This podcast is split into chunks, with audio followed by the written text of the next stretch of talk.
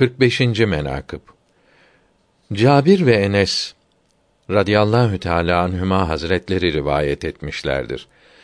Resulullah sallallahu teala aleyhi ve sellem hazretleri buyurdular ki ben Miraç gecesi dünya göğünde bir mihrap gördüm. Dört mil uzunluğu, bir mil eni ve mercan tanesinden idi. O mihrabın içinde Osman'ın hüsn ve cemalinin suretini gördüm. İkinci göğün üzerinde bir mihrap gördüm.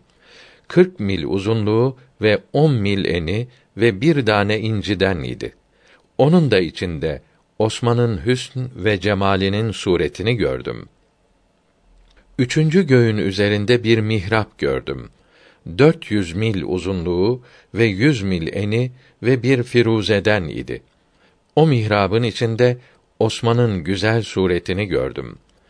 Dördüncü gök üzerinde bir mihrap gördüm.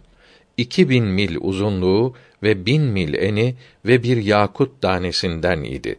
O mihrabın içinde Osman'ın güzel yüzünü gördüm. Beşinci gök üzerinde bir mihrap gördüm. Üç bin mil uzunluğu, iki bin mil eni, bir tane kırmızı yakuttan idi. O mihrabın içinde Osman'ın genç cemalini gördüm. Altıncı gök üzerinde bir mihrap gördüm. Dört bin mil uzunluğu ve bin mil eni ve bir tane zebercetten idi. O mihrabın içinde Osman'ın hüsnü suretini gördüm. Fevç fevç, taife taife, güruh güruh, her an ve her saat mukarreplerden ve ruhanilerden ve kerubilerden melekler gelirler ve o mihrabın beraberinde durup Osman'ın hüsn suret ve cemaline karşı Allahü Tebareke ve Teala Hazretlerine sena ederler.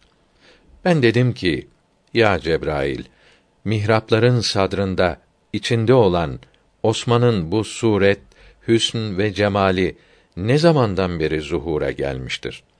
Hazreti Cebrail aleyhisselam dedi. O Allahü Teala hakkı için ki Adem Safiyullah ala nebiyina ve aleyhisselatu vesselam halk olunmazdan 400 bin sene önce Osman'ın bu suret ve cemali bu yedi gök üzerinde mihraplarda zuhur etmiştir. Ameli salihinin bereketinden ve hayratından zuhura gelmiştir. Bu salih amellerin birincisi odur ki Osman radıyallahu an daima oruç tutardı. İkincisi gece yatmaz, bütün gece namaz kılardı. Üçüncüsü elbisesi olmayanlara elbise alarak giyindirir. Dördüncüsü açların karnını doyurur. Beşincisi Sure-i İhlas'ı çok okur. Altıncısı Hazreti Osman gönlünde Müslümanlara bir zerre gıl ve gış, kin, haset, suizan tutmaz. Yedincisi her acz, her bela, her musibet Osman'ın önüne gelir. O halde hışmını yutup sabreder ve kimseye şikayet etmezdi.